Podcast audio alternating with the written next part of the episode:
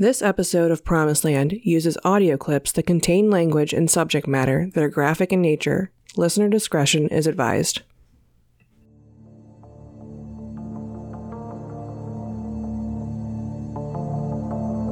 I've never lied to you. Your Bible is full of lies. Your sky God makes no sense. If he was all perfect, why don't he come down and do something? If he can heal everybody in a minute, why doesn't he heal them all? Why do he make all these different races to fight and to kill? Why does he bring some into the world born blind? America, 1973, Christian America, Jehovah's America, Bible America, 1973. You have nothing to lose and everything to gain by following me.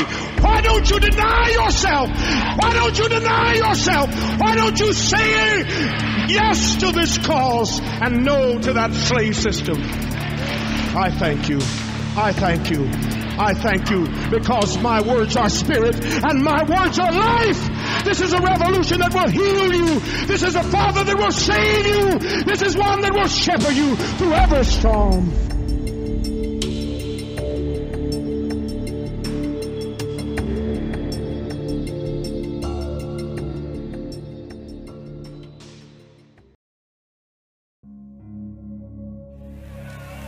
We built fine churches and our homes are, we don't have, we don't own anything. Uh, we owe our soul to the company store trying to keep up with Whitey.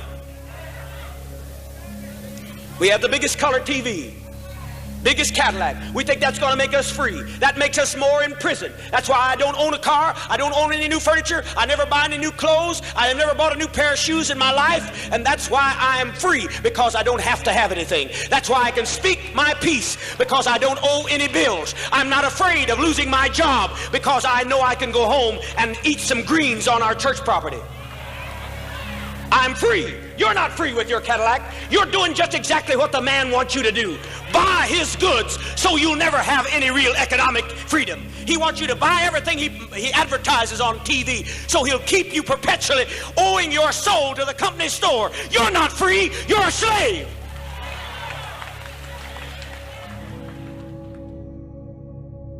With the temple's membership growing in number, finances became increasingly important in order to accomplish everything Jones set out to do for the community. Members were asked to give a minimum of 10% of their income to the temple, with more always being better than less. 25% was the common amount for most. Members were also asked to sign a form stating that all donations, whether monetary or personal item donations, were given to the church and they would never ask for anything back even if they left the church. Members would often sign over their vehicles, houses, donate their clothes, or any expensive jewelry they may have to the temple because to be a member of the People's Temple, you believed in socialism and denounced having anything for personal pleasures. As far as recruitment went for the People's Temple, Jones was proud to be able to recruit families instead of just single people. He loved the idea of having generations of family in People's Temple, and he expected members to recruit their family. For example, Larry Layton joined People's Temple through his mother. Then he brought his sister, Debbie Layton, who then married her friend, Philip Blakey, who also joined. Carolyn Moore Layton invited her whole family to join, but was unable to convince her parents and one of her sisters to join but did manage to bring her sister Annie Moore, who joined straight out of college and went to nursing school while in the People's Temple. In a letter written to her sister Rebecca, Annie wrote, quote, I hope you won't be angry at me for not coming to stay, and I hope that you won't think that I don't love you. Maybe you will be relieved. The reason is because I'm going to maybe live with Carolyn or in one of her church dorms. I visited her in her church a week or so ago, and I am convinced that it is a good place to be. It seems like most of the people who go there stay. Well, now I know why. Her church, or Jim Jones, has and knows more secrets about the world than any other group or person. Also, their church is socialist in the real sense. I was also convinced about Jim Jones's power and his words of wisdom when I saw him pull incurable cancers out of people's throats. I've never heard of any faith healer who could do that. let alone any doctor. So, as you can imagine, Mom and Dad are really bugged by my decision because they think that Carolyn's church is a real weirdo church. I must admit, I think it's pretty weird. But the reason people are afraid of it and ridicule it is because they don't understand it, and because they are skeptics. So if I hadn't have gone to visit Carolyn, I would still be coming to Washington, and although I was really looking forward to being in Washington, I'm glad that I will be involved with People's Temple. You probably think that I am brainwashed and stuff, but I think I am a real sensible person and no one can tell me what to do. I decide for myself.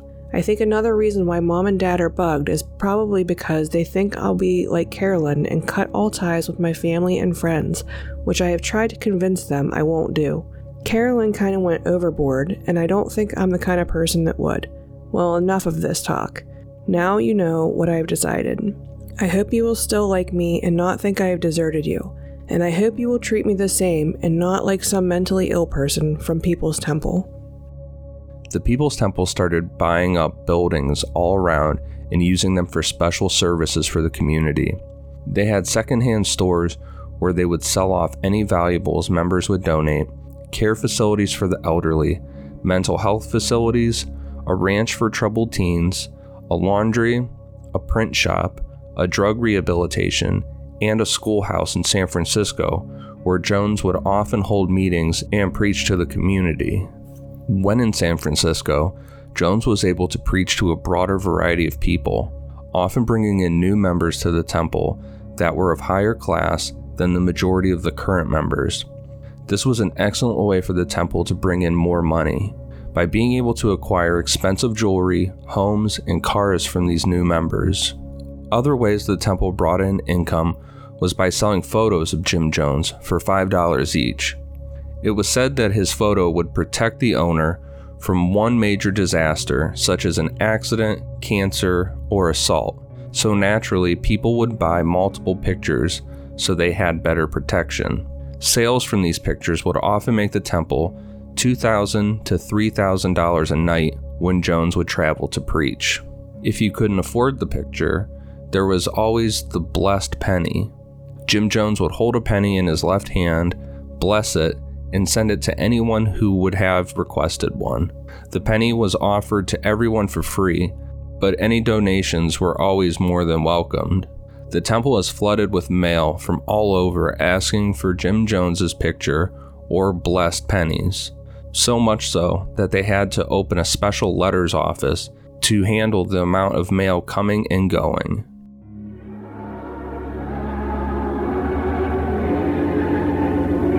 See, socialism is love. Love is God. God is socialism. Draw close and hug your neighbor close to you. Get my pictures particularly blessed for the highways. I've got particular pictures blessed for special places. Shh. Get them. Talk to a secretary. Money won't stand your way. Have them for special purposes. Tyrone, no play. I want to, I want to, I want to be able to help you. Draw close.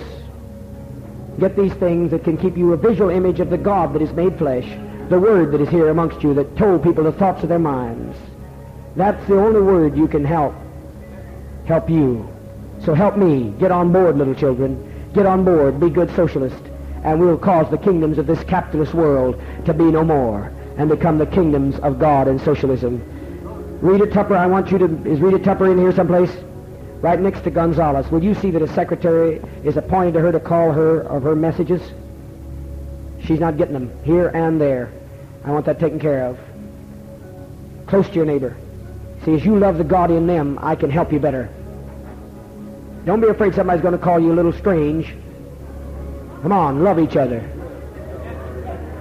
Sisters and sisters, brothers and brothers. There's no, there's no need to be separated.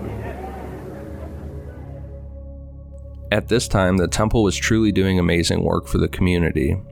With the extra income and donations, they were able to offer free meals to low income communities, free clothing to those in need, even free education.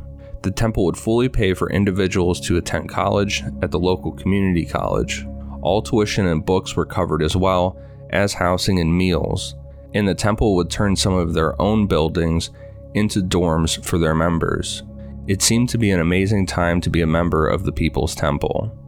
By 1973, People's Temple had 2,570 members and was bringing in around $300,000 a year. A direct quote from Jim Jones quote, Keep them poor, keep them tired, and they'll never leave. And this is exactly what he was doing with the People's Temple. With the temple thriving, he kept members working constantly. Aside from working their day jobs, members were expected to also do chores for the church after work. To some, it was working the night shift as temple security. People's Temple had around the clock security because of the outside threats and racism towards the church that Jones always warned them about. Members didn't make a salary when working. Everything they made went to the temple, and in return, all their needs were met. All bills, such as car payments, child support, or car insurance, were paid by the temple. All food, housing, and clothing was also provided, but in a socialist form. Food was bare minimum, such as oatmeal for breakfast and peanut butter sandwiches for lunch. Housing was mainly communal and provided for by the temple. Members would sleep four to five people in a room in either sleeping bags or cots when they found time to sleep at all. Bathrooms were also communal. Clothing was provided to all members. It was all second-hand clothing or clothing handed down from other members. Only members with more professional jobs were permitted to wear nicer attire to work. At this time, even Jones and his family followed this way of life. And, uh, and but what you saw back there, if we could go back that long ago, 10,000, 15, 20,000 years ago, is in a sense what we see here now. People living together in a communal way, with respect for each other, living in harmony with each other and in harmony with nature. And not polluting, not destroying, but living together in harmony with each other and with, with, with the earth. And either that is what the rest of the world will learn, or there will be no future. Members were also warned against having any kind of a social life outside of the church. It was highly frowned upon to go out to dinner with friends, go to movies, or any events that the church didn't put on themselves. It was better to donate all your time to the temple and the cause. Drugs, alcohol, and smoking was also not permitted by the temple. Jones would insist that it would weaken the mind and body. Members were strictly permitted from any of these things. Romance was also frowned upon. If members came into the temple as a couple, it was allowed for them to remain one, but with the large demands from the temple, they would rarely be afforded any personal time away from the temple. Jones was a great example for his people on how hard they should work for the temple and how much time they should invest. He worked all hours, day and night, and was constantly checking in with everyone. He would remind them of how great they're doing and how they're really working for the cause. He would also notice when some members were really run down and would personally take them aside and talk one on one with them. Although members were exhausted, they felt liberated for being able to truly be socialists. They were proud of the work they were doing and would often even brag about the lack of sleep they had. Sure, I, um, well, I guess actually started when I was in Vietnam. I started with drugs while I was over there. Became very alienated, very bitter, very hostile, very angry and didn't know what to do with myself or my life until I heard about Jim Jones and People's Temple. And when I came to the temple, I stopped doing drugs and gave up cigarettes, alcohol, not because anybody told me to, just because I wanted to. I finally had found something that was um, real. That's the only way I can describe it. And how worth living. How do you like it here? It's beautiful. I can't. I, I've never been so totally happy or fulfilled in my life. I can't begin to describe it. I, you could sit here and talk all day long, and no words could describe the peace, the beauty, the sense of accomplishment and responsibility and, and camaraderie that's here. It's uh, it's overwhelming. It really is. You can't describe it. What do you feel caused you to change? Well, I think it was the fact that for the first time in my life I had found something that was real, where people were actually doing and living and putting into action what they were talking about. And being in an atmosphere where people were sincere and genuine and really trying to accomplish something and trying to live with each other, relieve the pressure I had felt and the anxiety I had felt uh, before I come to People's Temple. In 1971, 19 year old Terry Buford fled her family home in Pennsylvania after one of many attacks from her schizophrenic mother. She hitched a ride out west to California with a friend in hopes of starting a new life. She started out in Los Angeles until her friend contacted her about a church up north with beliefs similar to her own. She hitchhiked a ride to San Francisco to see the pastor speak and mentioned to her driver where she was going. The driver knew of the People's Temple and gave her more information on their drive, also informing her that he knew of some temple members that would provide her with a place to stay. Elmer and Deanna Mertle were happy to take Terry into their home. They offered for Terry to stay with them for a while and accompany them to People's Temple services.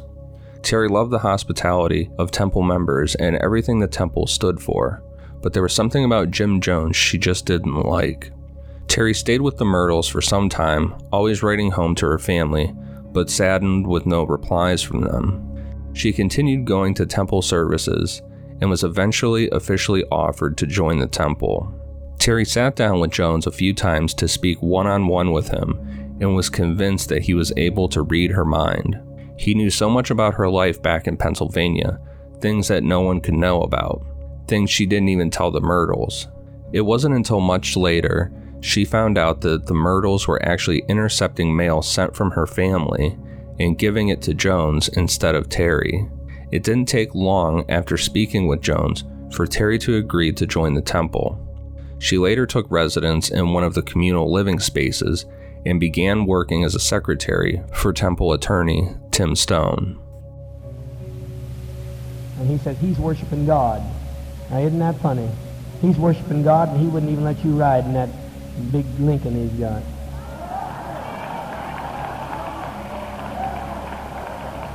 I've got 11 Greyhound buses, all air conditioned. And when they come and get, come for your you, your preacher's going to sell you out. He'll try to be like the capos were against the Jews. He'll try to sell you out, and he won't give you any comfort, and he won't give you a ride in his Lincoln. But I've got 11 Greyhound buses, and I'm going to load them, and I'll tell you, if they try to stop one of us, they'll have to kill all of us.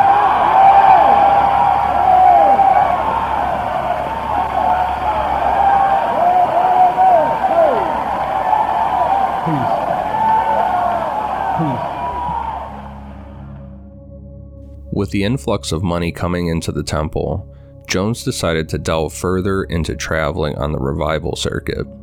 The temple invested in a dozen Greyhound buses to be able to haul temple members with Jones on his tours.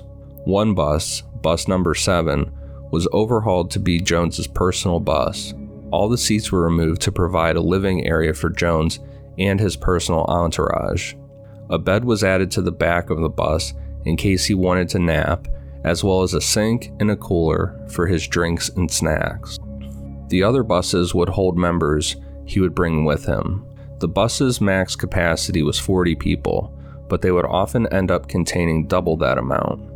Children were put in overhead storage spaces, elderly members would get the seats, and the rest of the members would sit in the aisles. When traveling to Seattle, the trip would be an 8 hour drive, and two drivers would be assigned.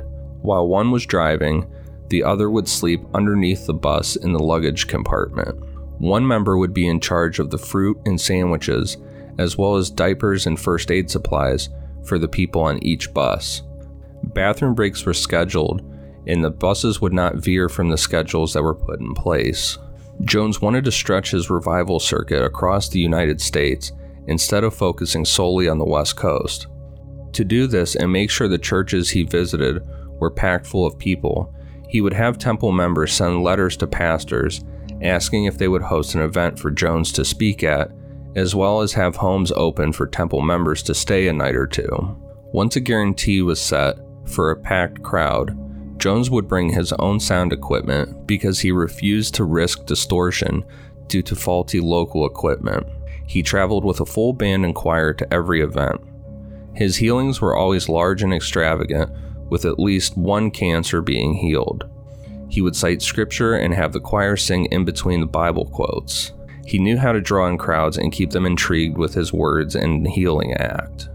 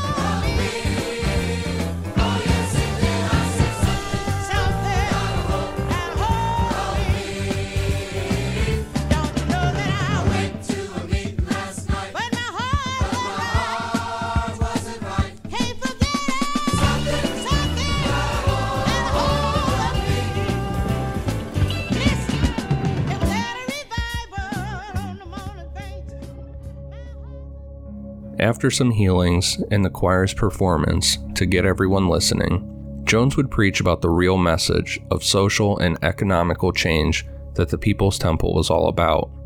And of course, at the end of everything, he would tell everyone about his photos for sale that guaranteed protection, and he would pray for everyone in the audience, whether they made a purchase or a donation. During one of these planned trips for Jones to an African American Baptist church in Houston, Texas, Jones made a critical error.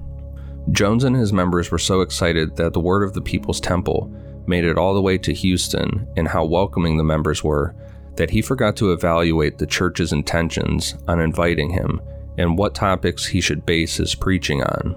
Once in front of the congregation, upon assumption, he skipped preaching the Bible and instead spoke of a sky god worshipped by fools, and how terrible the US government was, and that socialism was the answer. Church leaders stepped up to the pulpit while Jones was in the middle of speaking and kindly asked him and his members to leave at once. Bless you. Put it there, brother. Peace. I only got a short time. The end is coming. Say, Sky God will help you. Eight million black, your paper said today. They're going to die in 60 days in the sub-Sahara. They're starving. I'm the only church I know that's sending food. Eight million. I don't claim to be no sky god. If I found a sky god, I'd give him a subpoena. I'd indict him. I said if I found the sky god, I'd swear out a warrant for his arrest. Say, what would you what would you swear out a warrant? Because you say he's got all power. You say you've got a sky god that's got all power. You say you've got one that he's here, there, and everywhere. Say he knows the thoughts of the mind. He knows the thoughts of your body. You say he cares about everybody. And yet eight million blacks are starving to death in Africa. Sure you won't come back. But I notice no preachers taking anybody out of here, are they? They're sitting. They ain't saying anything. Want to try? If you want to try a little bit, you may get up and say something, honey, but you won't stand up and say it long.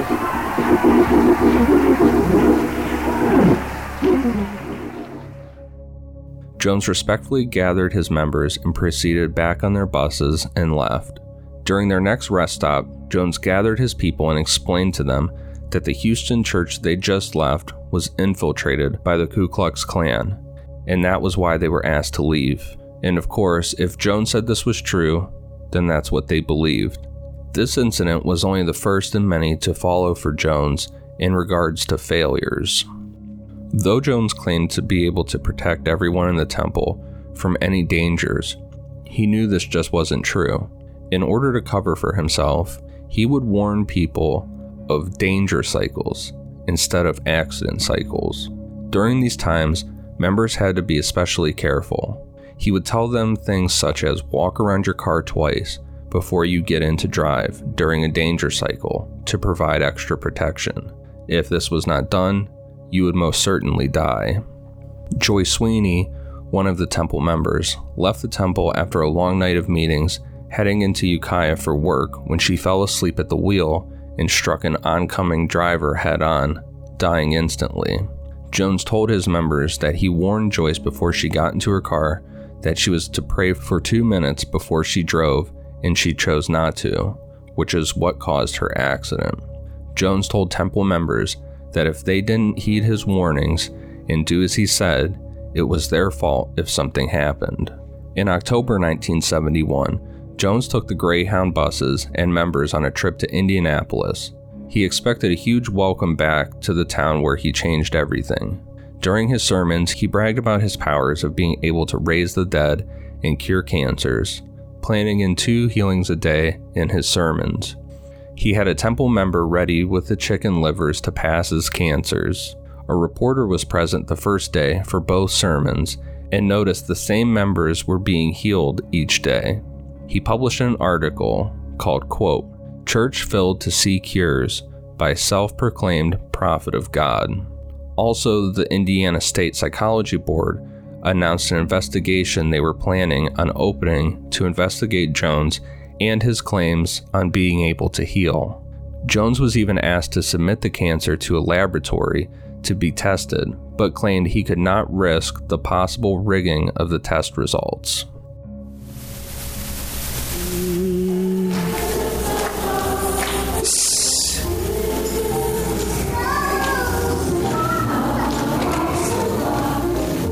Say. Mm. Yes. Yes. Uh, Please, Reverence. Perhaps you need to to hear. Sometimes I think you need to hear what I hear. Clasp your hands. You'd know just a little bit, maybe, of what I have to deal with. Spirit that is speaking to me, I energize you. I give you energy now to speak with a audible voice what I'm hearing in my ear. As you spoke in the original to Paul, a voice came. As you appeared on the Mount of Transfiguration, I say, Spirit, that's in that lost world, speak with an audible voice.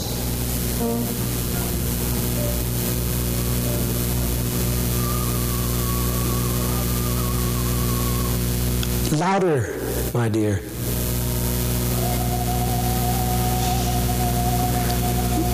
Louder. Louder.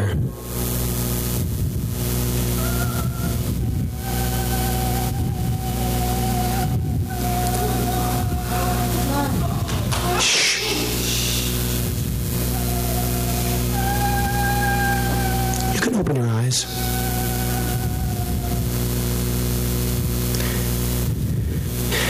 You're speaking in Russian. You're saying,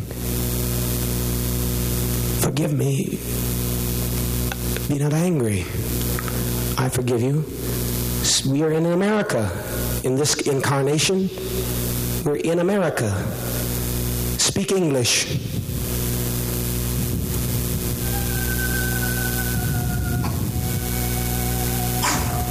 Help me. Yes, I understand.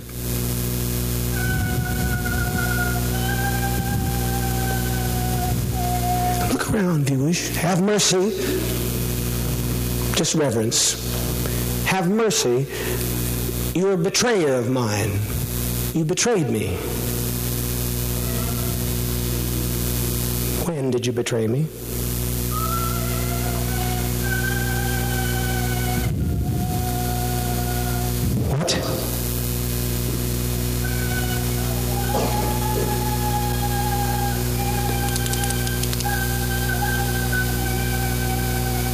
Galilee?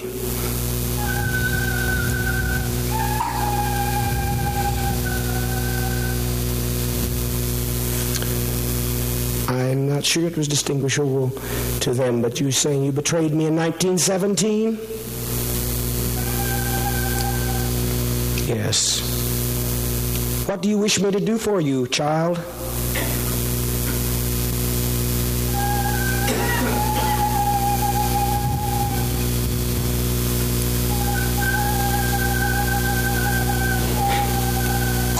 A body. Clasp your hands.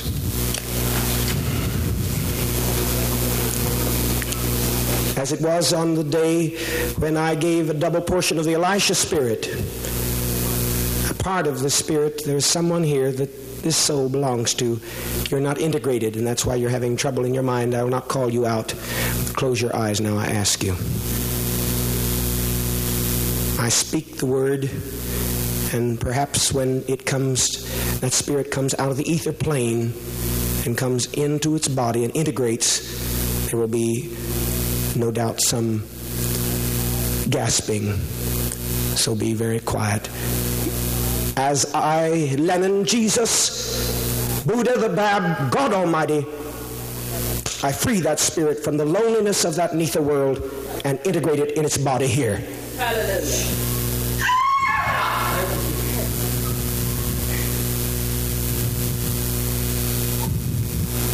It's integrated. You may be seated.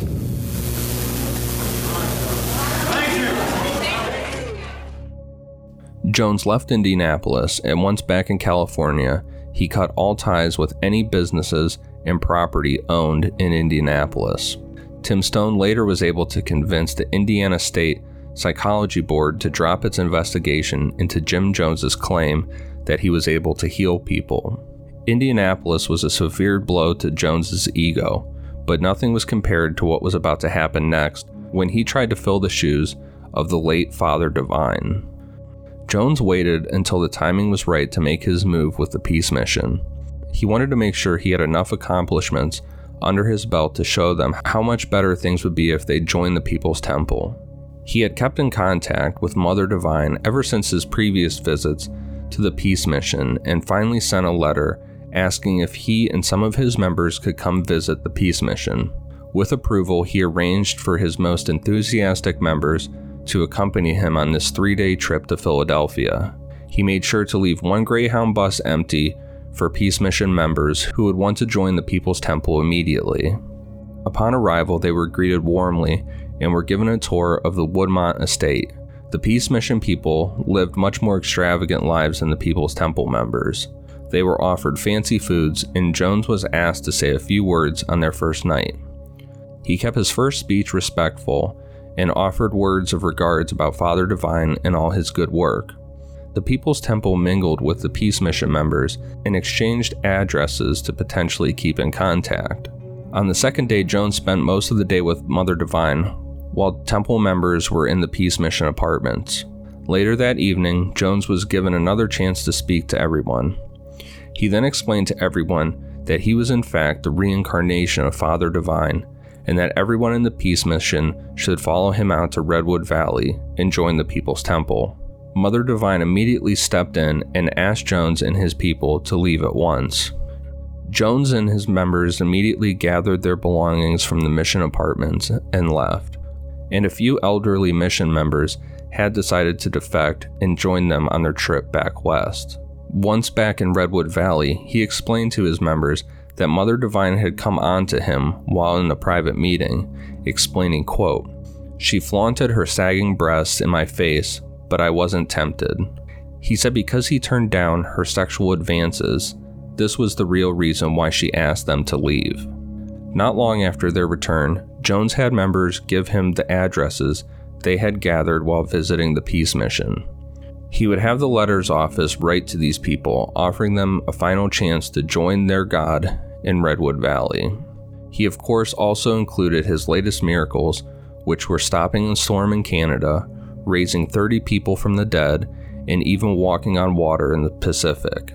The letters gave a phone number to call to make reservations for a temple bus to come pick them up to bring them back to Redwood Valley. Once the day arrived for the buses to pick up Peace Mission defectors, there were only a small handful of elderly members waiting. Mother Divine wrote one final lengthy letter to the People's Temple stating, quote, If Pastor Jones was manifesting the works of Christ, I say, glory to God. If he is, he is doing no more than each one who is born of God should do. I am completely satisfied with Father Divine and I stand steadfast on my conviction that he alone is God.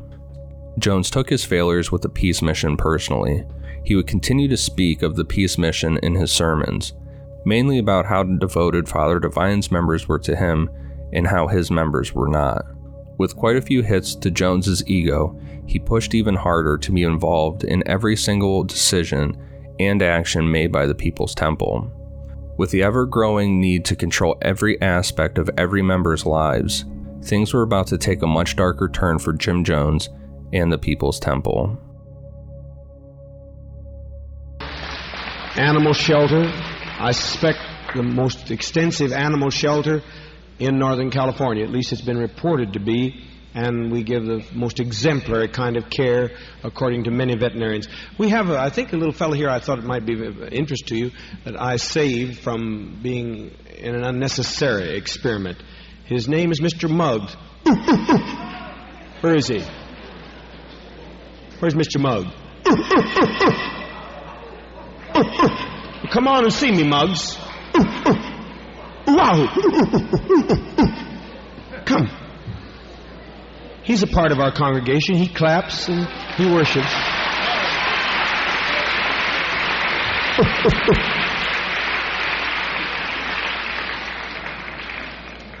he talks to me. We have our own little language. He's so sensitive. And I think we need to be concerned about the treatment of animals because, you know, it's so easy. We step from the treatment, the adverse treatment of animals.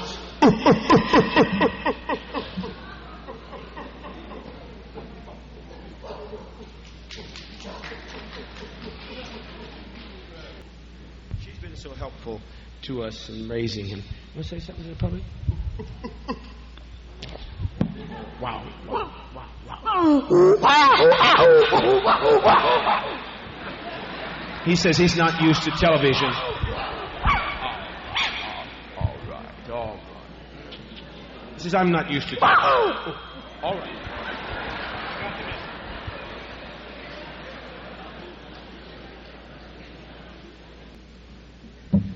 And in each service, we wow, right? They're not. I think he's a little conscious of these maybe being weapons. Uh, interestingly enough, if anyone moves in my direction, he automatically attacks unless I stop him. Uh, we, we, I've got. If people won't stand by me, the chimpanzees will. It's wonderful. Promised Land is a cool down media podcast. All audio clips for Promised Land come from the Jonestown Institute. For more information, visit their website at jonestown.sdsu.edu. Follow us on social media at Promised Land Cast and subscribe wherever you get your podcasts.